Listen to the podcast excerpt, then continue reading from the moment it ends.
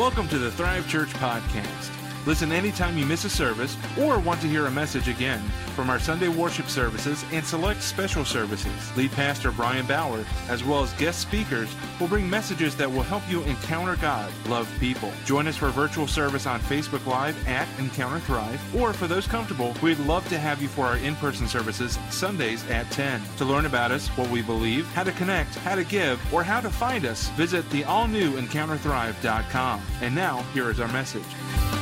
Well, thank you so much. That is just so humbling, and we're so grateful. But Greenlands gave me this shirt. It's just, I'm, I believe it too. Pastor, an awesome congregation.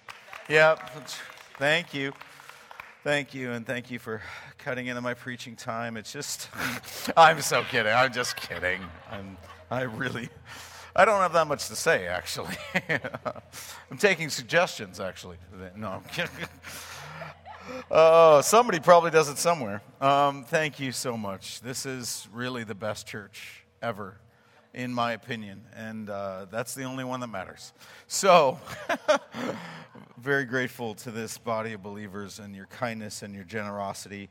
Uh, just in case you're wondering, we, we gave a gift to all the other ministry leaders too. Um, in case you're like, what about everybody else? We, we don't worry. uh, leadership council took care of it. So, so glad you're here. We're continuing in James today. Uh, by the way, last night we had an awesome time of worship out at the farm. Heidi, the worship team, did an amazing job. Kimmy and Michelle did a killer job putting it all together. Yeah, they did amazing. It was an awesome time, um, and uh, so grateful. So grateful for everybody that did it and that came out. So, um, we're going to talk about James. We're going to get into it today.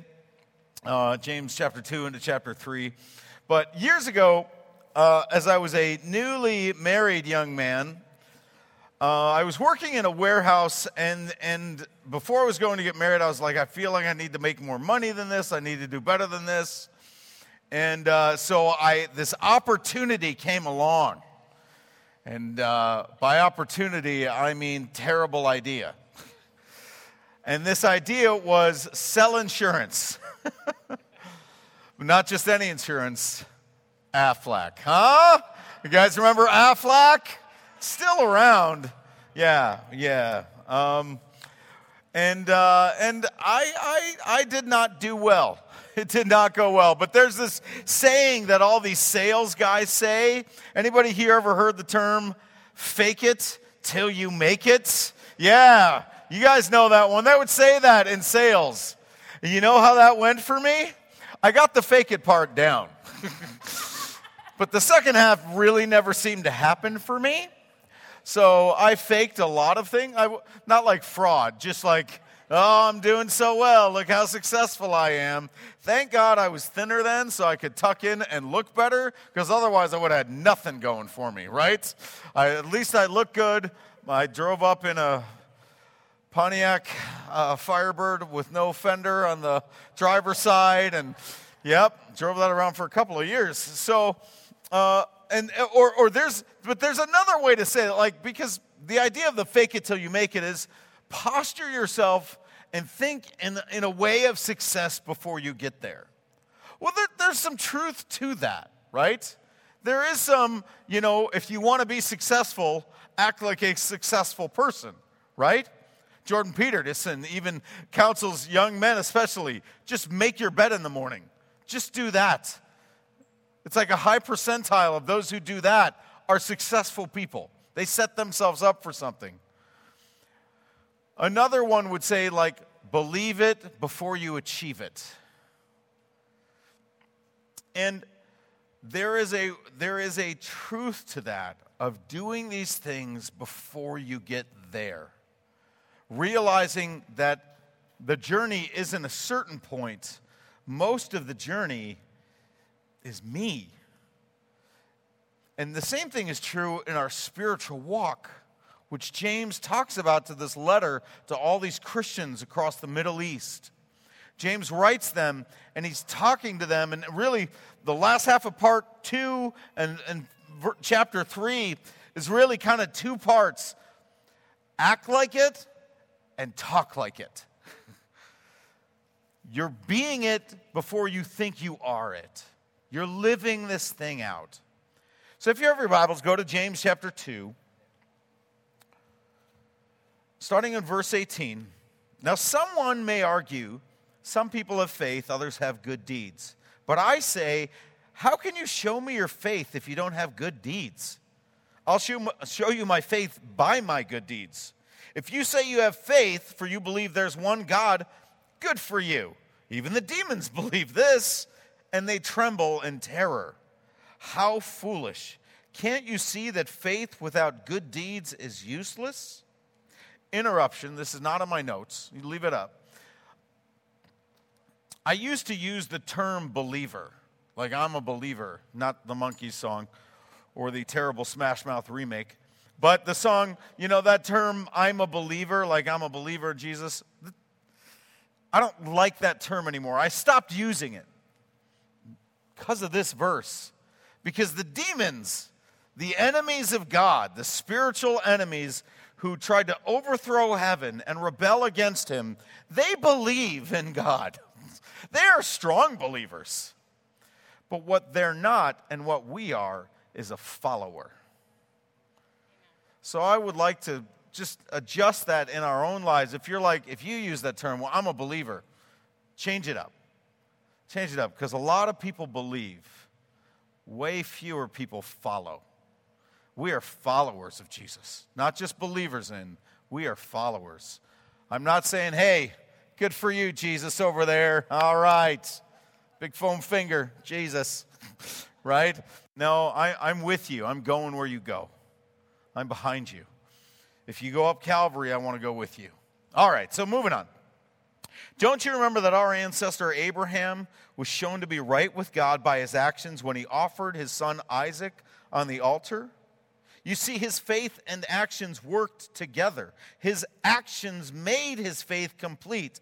And so it happened just as the scriptures say. Abraham believed God, and God counted to him as righteousness because of his faith. He was called the friend of God.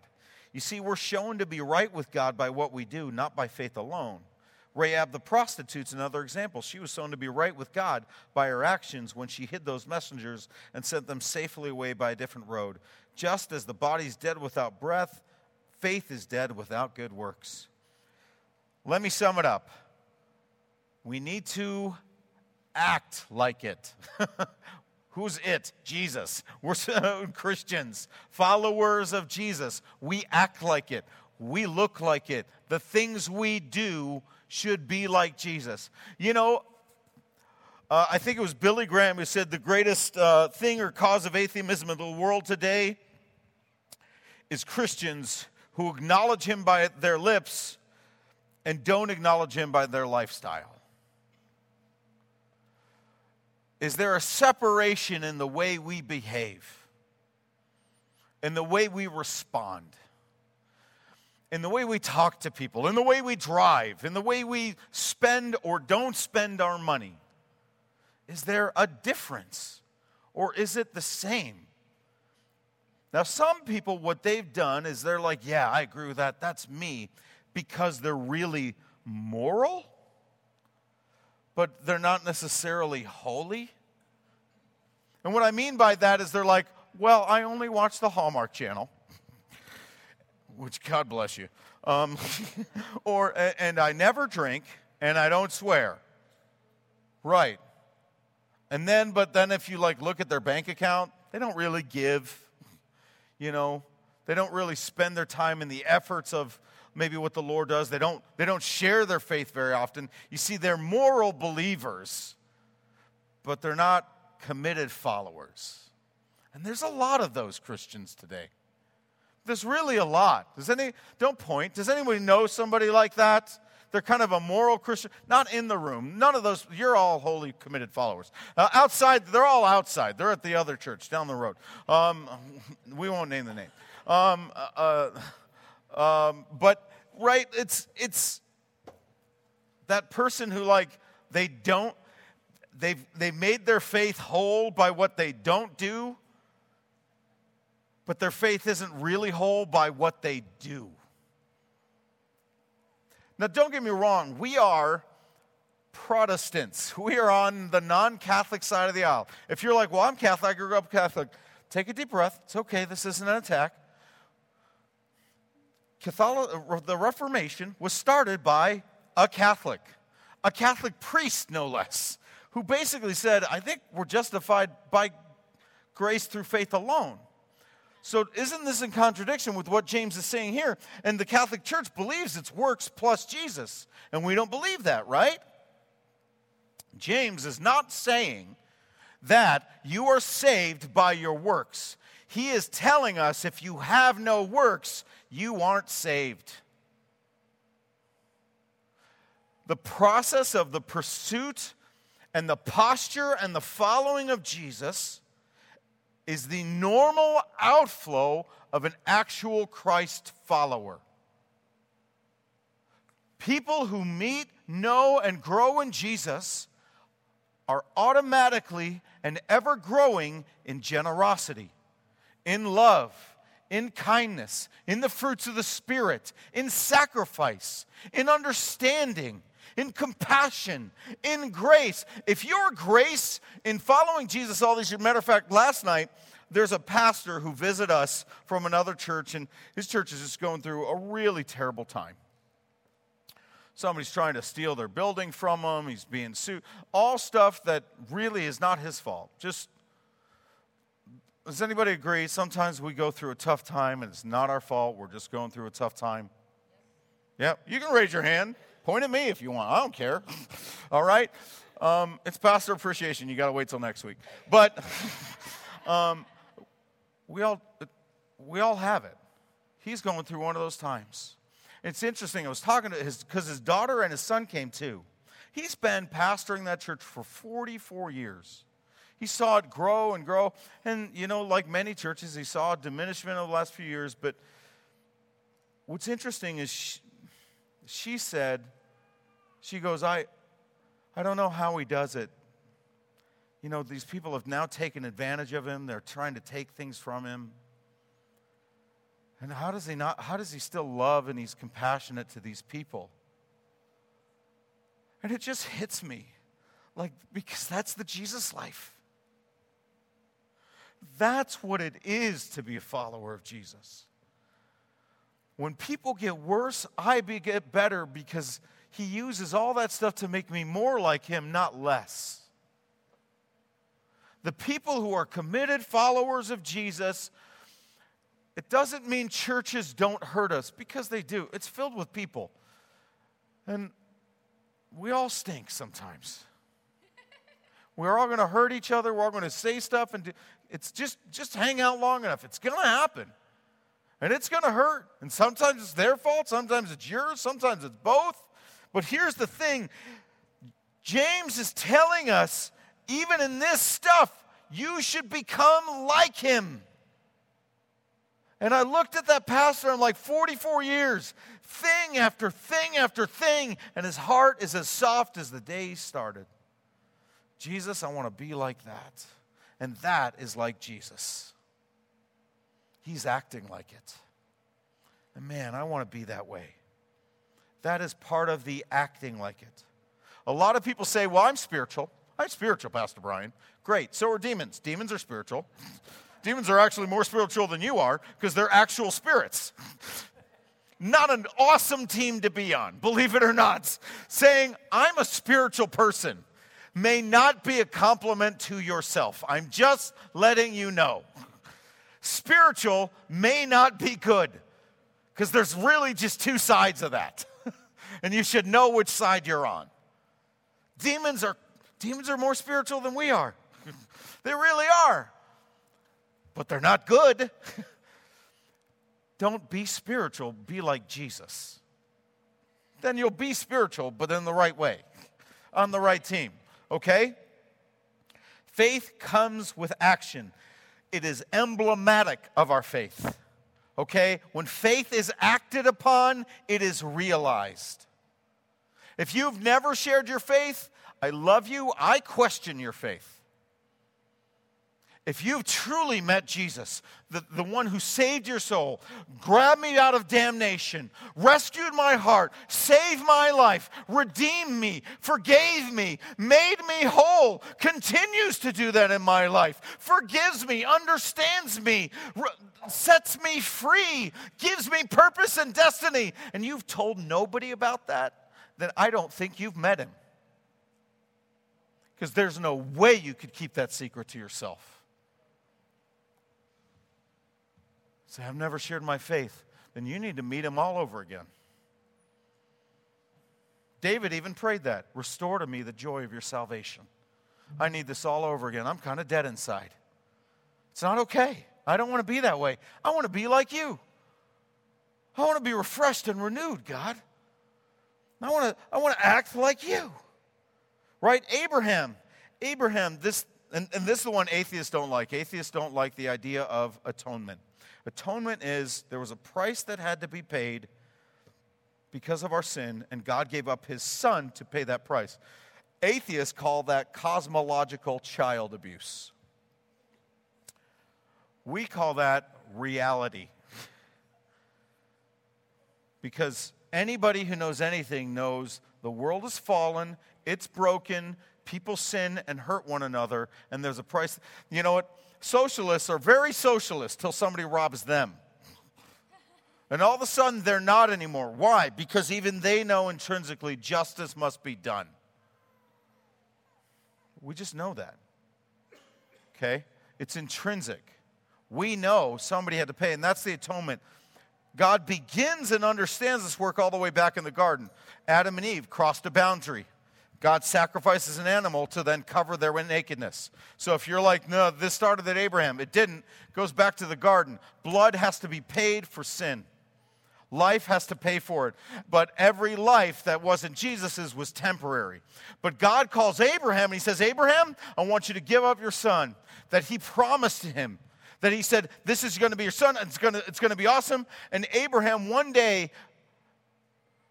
after decades, has a son. That's his.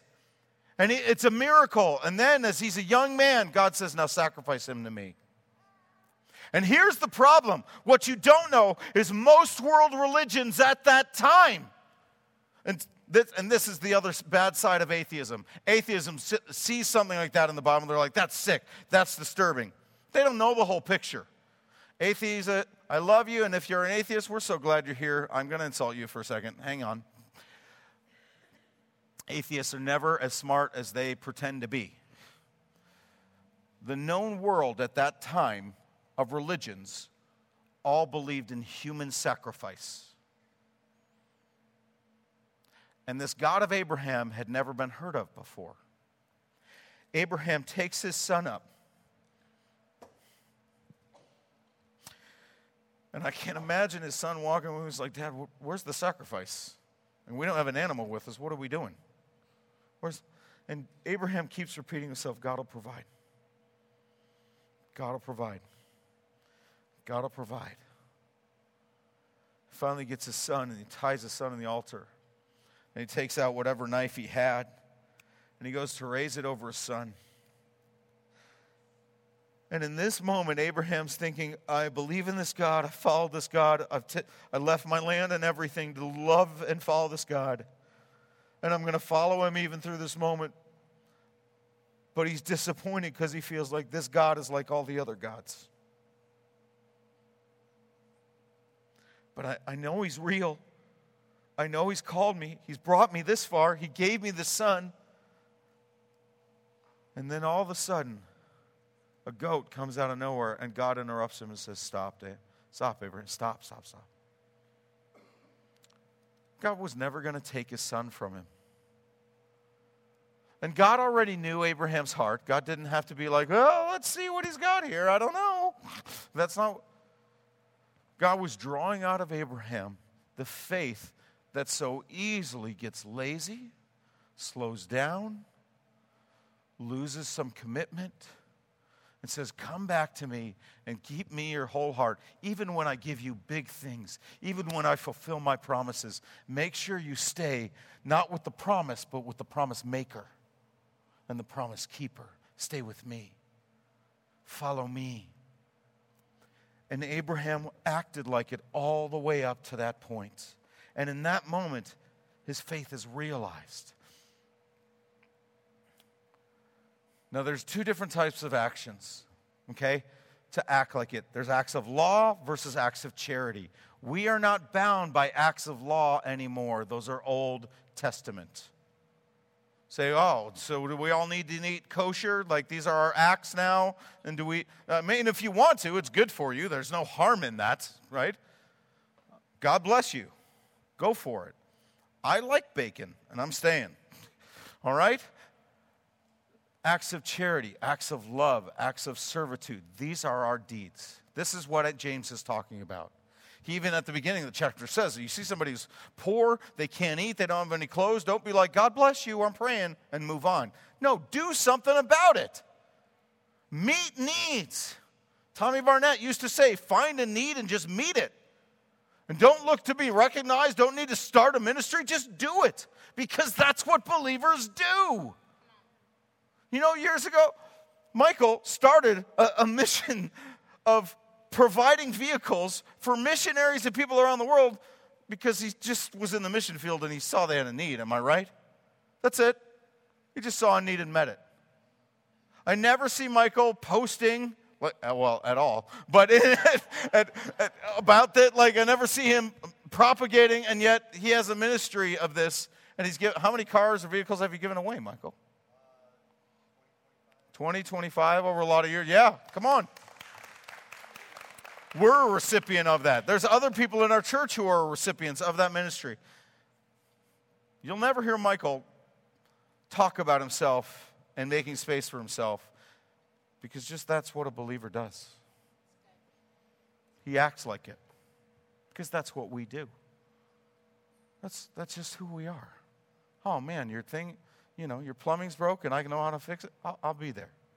You know, now some of us, like if you drive a pickup truck, you don't have to help everybody move, all right? But this is, we live this way, and we are living this way in a consistent world that is separating itself every day further and further from that Jesus. It's acting nothing like, it's acting more and more selfish, not less so. I believe it is selfish for government to take people's money and then give it back to somebody who did not earn it, and yet that person who works for government gives nothing to charity. I think that's wrong. I think that's hypocritical. Matter of fact, a man like a, and I'm calling out names, a man like a Bernie Sanders owns three different homes, is a multimillionaire, says he's a socialist, and he has one of the lowest charitable giving records in government. That is not a charitable human being, that's a thief. You say, well, I don't, we shouldn't talk about politics here, Pastor Brian. I'm not. I'm talking about the Bible. Now, I would say the same on somebody on the right hand side of the aisle, too. But it's amazing that those who want to take money and give it to somebody else are often the least charitable people on the planet. It sickens me. I know people who've called me out for a political view, and I know I've done more for more people in a week than they've done in their whole life. And that's not because I'm awesome, it's because they're selfish. Be like Jesus, act like it, pour it out, give it up, sacrifice, because that's what He does, and it's a joy. If it's a pain, you need to ask God to change you. It's a joy. Say, oh, I didn't do any Christmas. Well, I was going to do some Operation Christmas Child boxes. I mean, I kind of did. I stuck it in my van and forgot about it. Not awesome. My wife, every year, I'm bragging on her.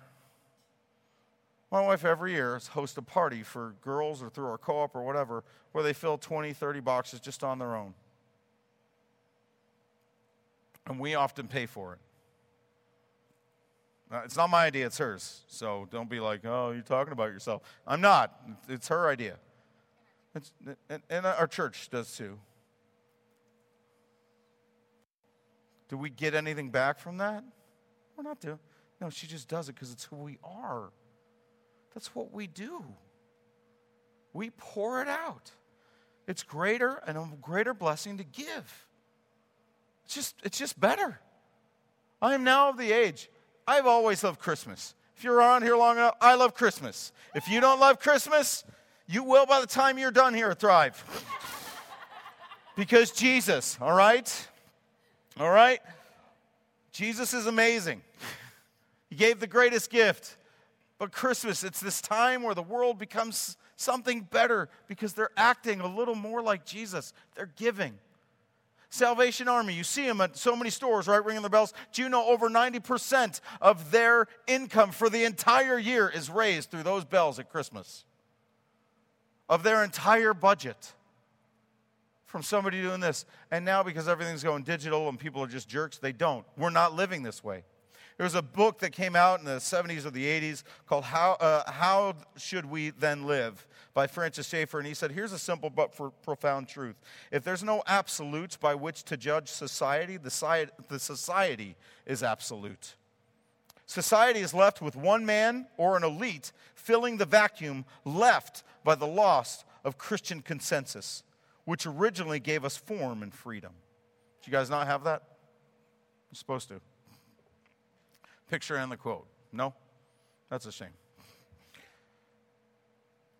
Basically, he's making the argument if you take God out of the picture, the society then becomes the standard. And if the society is then the standard, th- there are no absolutes and there's no point for generosity besides what governance is saying at any given time. Horrific people are less generous than they've ever been. It's horrible. Okay? We you guys are a very generous church, which you just showed today. We do awesome. Our giving from the day we launched to now is almost doubled on a, on a monthly basis. God is good. He is faithful, right? And we want a building. We're like one eighth. We actually need to add a shingle on that right now, but well, not right now. But God has been good, right? We're like 17 away from 200,000 in the bank towards a building. It's awesome. Yeah, God is faithful. But acting like it is becoming less and less common. And what does acting like it mean? It, real, real, real basic, and we're going to move to the second half. Work like Jesus. What does Jesus work on? He works on us, he works on the church, and he works on the world. Reaching the lost back to his name. In that order. He's first interested in you. Is the Lord working on you? Can you look at your life right now and say, I have grown spiritually and in character from who I was one year ago? If you can't say that, it's probably because you're not. You should be able to specifically say, I'm doing way better here and here and here. And if you can't, it's probably because you're not letting Jesus work on you. Secondarily, work like Jesus on the church. Brian Houston once said, Find your people want to know God's plan for their life. Find the best, find a good local church and give your life to it. You will watch God's plan just unfold for you. I'm guarantee it. You will become better, you will be better, you'll have a family, you will. Doesn't mean everything will line up everywhere, but you will see God more. There are some people who pursue God's passions for their life outside of the local church. And you know what I found? They virtually never, ever realize it. Now, it doesn't mean everything you do has to be, if you're an accountant, probably going to be hard to work that out through the local church. You might, but when you're committed, you're going to hear from God more and more and more. And pour it out. This morning, you know what? We were super light on setup team, 6:30 a.m. I'd encourage you, if you're like, I don't know where to serve, 6:30 a.m. We'll put you to work. You say, it's not, I'm telling you, everybody that shows up, I don't know one person who's like, I regret this. I'm, I'm serious. Some people are tired, but I've never met per- somebody who, set, who helped set up or tear down a Thrive, and they were like, what a giant waste of my time. God blesses it, He's in it. There's a community there, there's something special, it's something holy. It may not seem holy, but it is. And, and finally, the lost. Again, bring back. If you've never shared your faith, why not? All right. some people are super focused on themselves. They're su- super focused on, there's like, yeah, I'm working on that first one, me. And sometimes it's like, you're working on you, but Jesus isn't working on you. They're super hyper focused on their family or their friends or their small group or their whatever. It's them, them, them, them, them. And they think it's Jesus, but it's really just a selfishness. This is a small little side note. It's going to sound harsh. You don't like it, just throw it out. Jesus is not coming back for your family, he's coming back for the church. I'll say it one last time and then I'm going to move on. It's pastor appreciation. You can't get mad at me. Jesus is not coming back for your family, he's coming back for your church. Now, that being said, hopefully your family's in the second half, so the first half is okay. All right? We've done our very best to make our kids disciples of Jesus Christ and not good moral people who follow Jesus a little bit. I want them to know and love Jesus. All right. Second, talk like it. One of the best ways, deeds we can have is talk like it, controlling the tongue. Oh, this one's hard. Verse 3, and I got to move quick. Indeed, we, make, we all make many mistakes. So even James is saying, hey, we're all guilty. We all fall short. This isn't a, a speak from condemnation. This is a, from a place of grace. If you're not acting like it, all right, get up and let's try a little harder. Let's dig in a little more. Let's lean into the grace of God and, and, and, and push a little further, all right? For if we control our tongues, we'd be perfect and control our lives in any, every other way. It's basically saying it's everybody's number one weakness is the inability to shut up. we make a large horse go wherever we want by means of a small bit in its mouth, and we make a small rudder makes a huge ship turn whenever the pilot chooses to go, even though the winds are strong. In the same way, the tongue is a small thing that makes grand speeches, but a tiny spark can set a great forest on fire. And among all the parts of the body, the tongue's a flame of fire. It's a whole world of wickedness corrupting your entire body. It can set your whole life on fire, for it is set on fire by hell itself. He's kind of making his point strong. The tongue is a real problem when it's not controlled. Matter of fact, it burns down regions when it's not controlled. And uh, man, I have seen that. People can tame all kinds of animals, birds, reptiles, and fish, but no one can tame the tongue. Restless and evil, full of deadly poison. Sometimes it praises our Lord and Father, and sometimes it curses those who've been made in the image of God. And so blessing and cursing come out pouring out of the same mouth. Surely, my brothers and sisters, this is not right. We live in Chicago, Chicago land. And I, it's not what it once was. I get that, okay? But I have loved this city my whole life. It is a special place in my heart. It is a blue collar, working class city, even somewhat on the north side. But because of that blue collar, hard work, immigrant mentality, there is a roughneck side of this city, right? City of broad shoulders. It could be city of broad shoulders and bitter hearts. That's what we could call it. Matter of fact, a few different memes, right? These are good examples of what Chicago is kind of like. Chicago, we make good use of our potholes. Or, keep going. What, Dad, what's the Super Bowl? I don't know, son. We're Bears. ah, true. First day in Chicago, two days later. mm hmm. In England, they drive on the left. In Illinois, we drive on what's left. True. You know you're from Chicago when you live two miles from work and it takes an hour and a half to get there, to drive there an hour. Right? It's so true. Like, we live this way. How many ever have been stuck in traffic here? How many? No, it was, it was the demons, right? and everybody who's in front of you is one. right? It's all their fault. They're all Satan, um, and uh, it's not our fault, right? And, and, and, working, and it's working class jobs, they're literally hard on the body, which then makes it hard on the mind. It, it, there's a negativity here. It, it is part of the culture here. and yet the antithesis of our speech. See, in the kingdom, it is our discipline and our blessing to speak life. How many people have we burned to the ground with our words? That's hard. Many of us, we've all done it.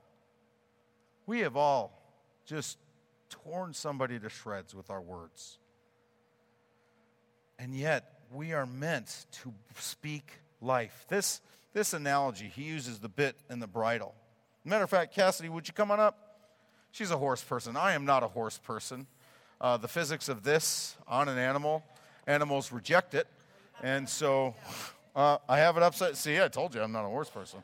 All right, you hold this. I'm going to find a microphone. I think we have one. Did you guys just throw them out? No? Um, well, we no, we need a microphone. Yeah, let's leave them up here going forward, Heidi. Um, I'm just yeah, go ahead. Mama five, I don't need a microphone. Um, I didn't bring one with the reins on it, but to just give you a really quick overview, this is actually a snaffle bit or a split bit, and there's several, several different types of bit. And how many of you know how massive and powerful a horse is? Mm-hmm. Well, I actually just taught another horse camp yesterday. Their brains are the size of a walnut. So they are full of muscle and they're full of power. And it takes this little tiny piece of steel to control that animal.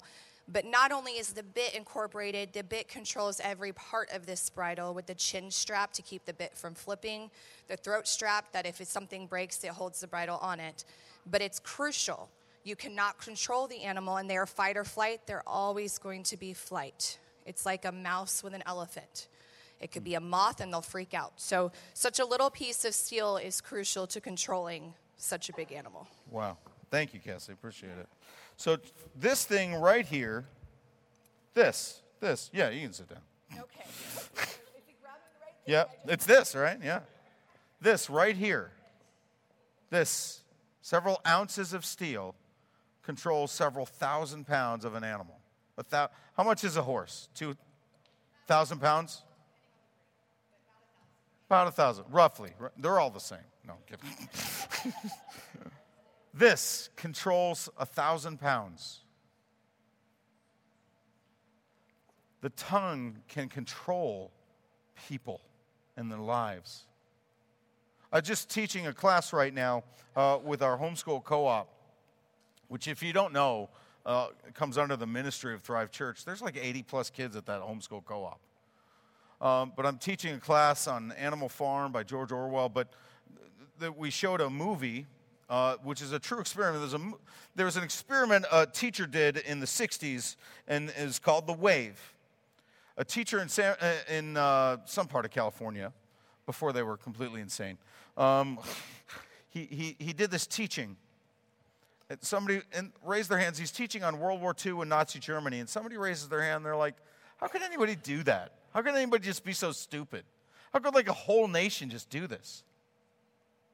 So he decides to run this experiment. And in this experiment, he basically gives rules and directions and tells all the kids they have to behave a certain way, stand at a certain time, address him a certain way, have a certain symbol literally within four or five days, this actually happened. The entire school system, uh, the entire, uh, much of the, that school and several other schools joined this thing called the Wave. They had a symbol and, and, and numerous different things, and then he had an assembly. And at that assembly, he pulled them in and said, This is a private for Wave students only. It's gone international.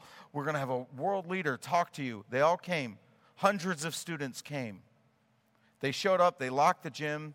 He pulled out a TV and he put on a video of Hitler and he said, This is who you're following. Because the tongue is incredibly powerful and it can steer lives and it can also destroy them. We have to talk like Jesus. And it is a discipline we literally need to rein it in. It is crucial in our lives. It's crucial in my life. Proverbs 18:21, the tongue can bring life. Those who have the ta- uh, who love to talk will reap the consequences. I just have to be heard, Pastor Brian. I just had to I just have to post this. I just have to. No, you don't. You really don't. There are crucial times we have to share and speak up. And then there, but the truth is, more often than not, it's actually the other. What's amazing is we're so willing to speak up when we're probably not supposed to, and we're so unwilling when we should. Talk like Jesus, speak when he speaks, and speak the way he speaks. It's one of the reasons Ted last week, I love the way he shared, because it's always just from that father heart. Ted could cuss you out, and you'd be like, that was kind of nice. you know, it's just the way he carries himself, right? We're just, he talks a lot like you feel like Jesus might talk. Who today admits to gossip anymore? We just explain it away. We have reasons for it. Who, who admits to complaining anymore? We just call it venting. Who admits to criticizing anymore? We call it speaking the truth to power. Or, this is just my hurt that I need to get out. Who admits to condemning people? And we just say, well, I'm just sharing my heart. Bible actually says, Matthew 12, 34, out of the abundance of the heart, the mouth speaks. And if it isn't life, then something else is inside us. See, words can abuse, confuse, make us lose, deflate, humiliate, and devastate. But they can also build, encourage, dream, refresh, restore, inspire, direct, decide, set free, fill up, launch, lift, bless, renew, remind, revive, elevate, and beyond. Some of us don't like strong words, but if it's a good word, the Proverbs actually says the faithful are the wounds of a friend. If they are godly truth that actually is corrective to build up, take it. But we now live in a time that says you can't tell me anything except things I want to hear. That isn't speaking life, that's speaking lies. Speaking life is telling the truth, but doing it in love. But it's also saying, and I love you, and I'm for you, and you can do this. And God has called you, and He redeems you, and He forgives you, and He loves you, and He's on your side, and He will make it come to pass, and He will heal you. See, we don't th- speak things like faith, like say, I'm going to be healed. God's going to heal this. Look what He's got. Look, faith is speaking what God has done, what He can do, and what He will do.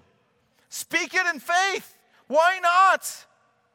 Well, they spoke in faith and then they died of cancer. Did they love Jesus? Yeah. Then they are not dead. Their body is gone. They are with the Lord and their faith is fulfilled. And I applaud them for being in faith all the way through the end. I'm not talking about naivety faith. I'm not talking about faith that says, you know, well, I don't, I don't, I don't have COVID. I don't have it. But you know, you can't smell, taste, you have 107 fever, you're coughing on everybody everywhere, and you're seeing seven of everybody. That's, that's, that's not faith, that's just stupid. Okay? You can admit, I'm sick, but the Lord heals. Right? See what I'm saying? Speaking hope that God comes through, that God heals, that God delivers, God saves, God resurrects. I'm going to speak it, I'm going to believe it, I'm going to say these things. And if you're like, I don't know how, first of all, that's okay. It's a discipline. Worship team can come on up. We're going to end here in just a second, okay? But you speak it, you believe it, you say it. And you say it sometimes even when you can't. See, because just like you fake it till you make it, believe it before you achieve it, sometimes you need to speak it before you see it. Speak life. And if there's anybody I'm preaching to today, it's me all right? I was joking with Alan the other day. He's like, look at you seeing the silver lining. And I sent him a joke back like, yeah, but it's probably Mercury. Like, you know.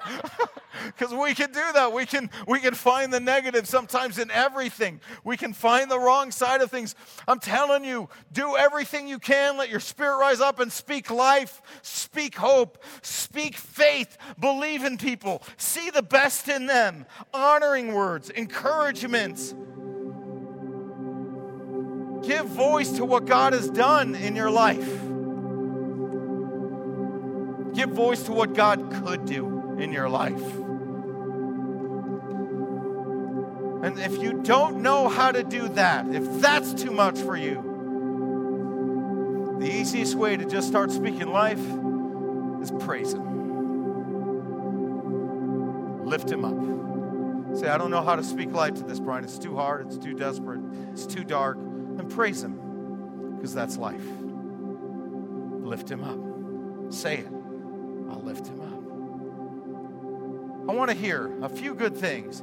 Some people are negative about the local church, even ours. I know, it seems impossible, right? How could they possibly? What could possibly ever be wrong in Thrive Church? That's funny. Um, but can I borrow your mic, Linda? I would love to hear one or two sentences because we, we got to go. I would love to hear something God has done in your life in the last few weeks or few days that God has done at church or in your life or through Thrive Church. I'd love to hear just one, two, three people who are like, I'll say it. Gloria, come on. Come on. Make sure my mic is on. Yes. Um, so I've been asking the Lord for my niece. Her name is Angel. Um, she was, she couldn't speak. And now she's speaking this year. Hey, praise the Lord. Come on. Amen. God answers prayer. What else? Anybody? I got something. God has done this. My wife. All right. So Sylvia and I, we had a meal together this week, and one of the things we've been praying for our church this year is that we would be more bold, and whenever God gives us an opportunity, that we would take it. And so we're sitting there, and this lady comes to the coffee shop, and the coffee shop had closed. She's like, oh, I was just looking for a pick me up. And we just got this opportunity to pray for her. And I think she was a little dumbfounded, but she's like, sure. And that moment for me, just, it's just grabbing that moment and saying, God is answering our prayers and hearing it happen in so many of your lives. It's exciting. I just pray it keeps happening. Amen. Anybody else? Alan, come on.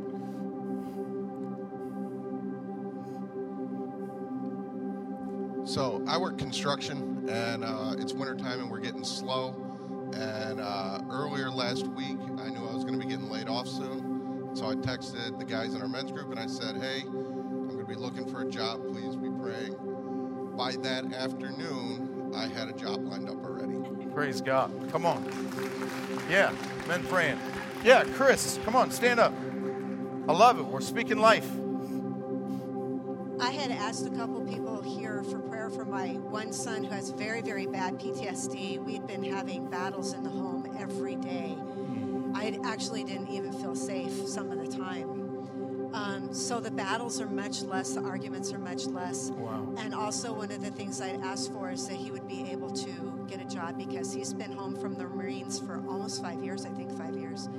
And so he did get a job, and it's uh, within the area that he wants to be working. This is miraculous because it's at JJC in the department that he's also getting his degree in. Wow. So this is really seriously God that did Wow. this. Praise God. Thank you, Chris. Awesome. Anybody else? You've seen God just move. Awesome. Jen, come on. So my cousin had a baby a couple of weeks ago. She had some complications after, and we were praying for her at supper club. And so she is home doing great, and her little guy is thriving too. So. Amen. Praise the Lord. Come on.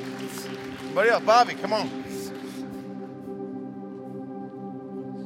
So, in our Moms in the Making group, just this year alone, and even just this past week, we've had so many like mind shifts, and people now expecting God to move versus operating out of fear and death and everything else you could think of that's negative.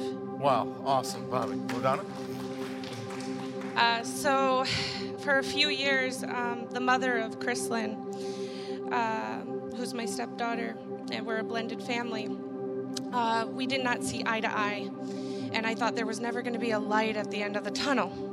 We prayed and we prayed all good things for her, and we always encouraged Chrislyn to love and respect her and her future partner. Um, they are now engaged. We prayed for them. We prayed for her to get married. She's engaged. Wow. We prayed for us to see eye to eye. We're starting to see eye to eye. We prayed for her to have a relationship with God. And now it seems that they're trying to find a church. Wow. She also said, I don't think I could get pregnant again. Okay, this is a little out of order, but she's pregnant. because, and she told me, she's like, I don't think I could get pregnant again. I'm like, pray and believe and, and cling on to God. And yeah, but uh, so it's just all glory to God. And now she's been in the hospital for over a month. We've prayed and prayed, and now she's out of the hospital. And um, I just pray that they, they get closer uh, to the Lord, uh, Wow. her and her family. It's amazing. Prayer. What God, what God does, He answers prayer, right? Anybody else? No? All right. And these are a few things. These are a few things God is doing in our midst, right? The truth is, if we stop and looked, we'd see much, much more. God is doing more in our midst every day than we even have any clue. Sometimes it's so easy to see what's wrong. And that's a trick of the enemy. I've come to the place in my walk with Christ where I've begun to realize discouragement is far more a choice of direction than it is a state of being. It Doesn't mean we don't have hard times, and we weep with those who weep, and we mourn with those who mourn. But even in our mourning, we speak life. Doesn't mean we speak it in that moment, that second. We don't want to be Job's friends, okay? When we weep, we'll weep with you. But we speak life because He is a God who is victorious. He wins. We, classic thing we said growing up in church. We've read the end of the book. We win. he wins. Speak life. Act like it and speak like it. Let's talk like it. Doesn't mean we can't joke around. Doesn't mean we can't give each other a hard time. Sometimes on a blue collar job site, that is how you speak life. I get it, okay? But at the end of the day, speak hope. Speak into somebody. Tell them somebody today, I believe in you. God has plans for you. He's not done with you. He's going to heal you. He's going to deliver you. You're going to see his goodness in the land of the living. He is for you. You are fearfully and wonderfully made. God makes no junk. He formed you in your mother's womb. He has a plan for your life. He saw you before eternity began. He knows your name. He has numbered the hairs on your head. He is on your side. You can put 10,000 angels to flight. The armies of heaven are fighting for you. The saints of eternity are cheering you on. The God, the King of kings, and the Lord of lords is on our side. Come on, team. He is good. Thank you so much for spending some time with us. We hope this message spoke to you and helped you grow in your knowledge of and love for God. Visit us online anytime at encounterthrive.com and reach out with questions, prayer requests, or comments. We hope to see you for our in person services in Lockport, Illinois, Sundays at 10.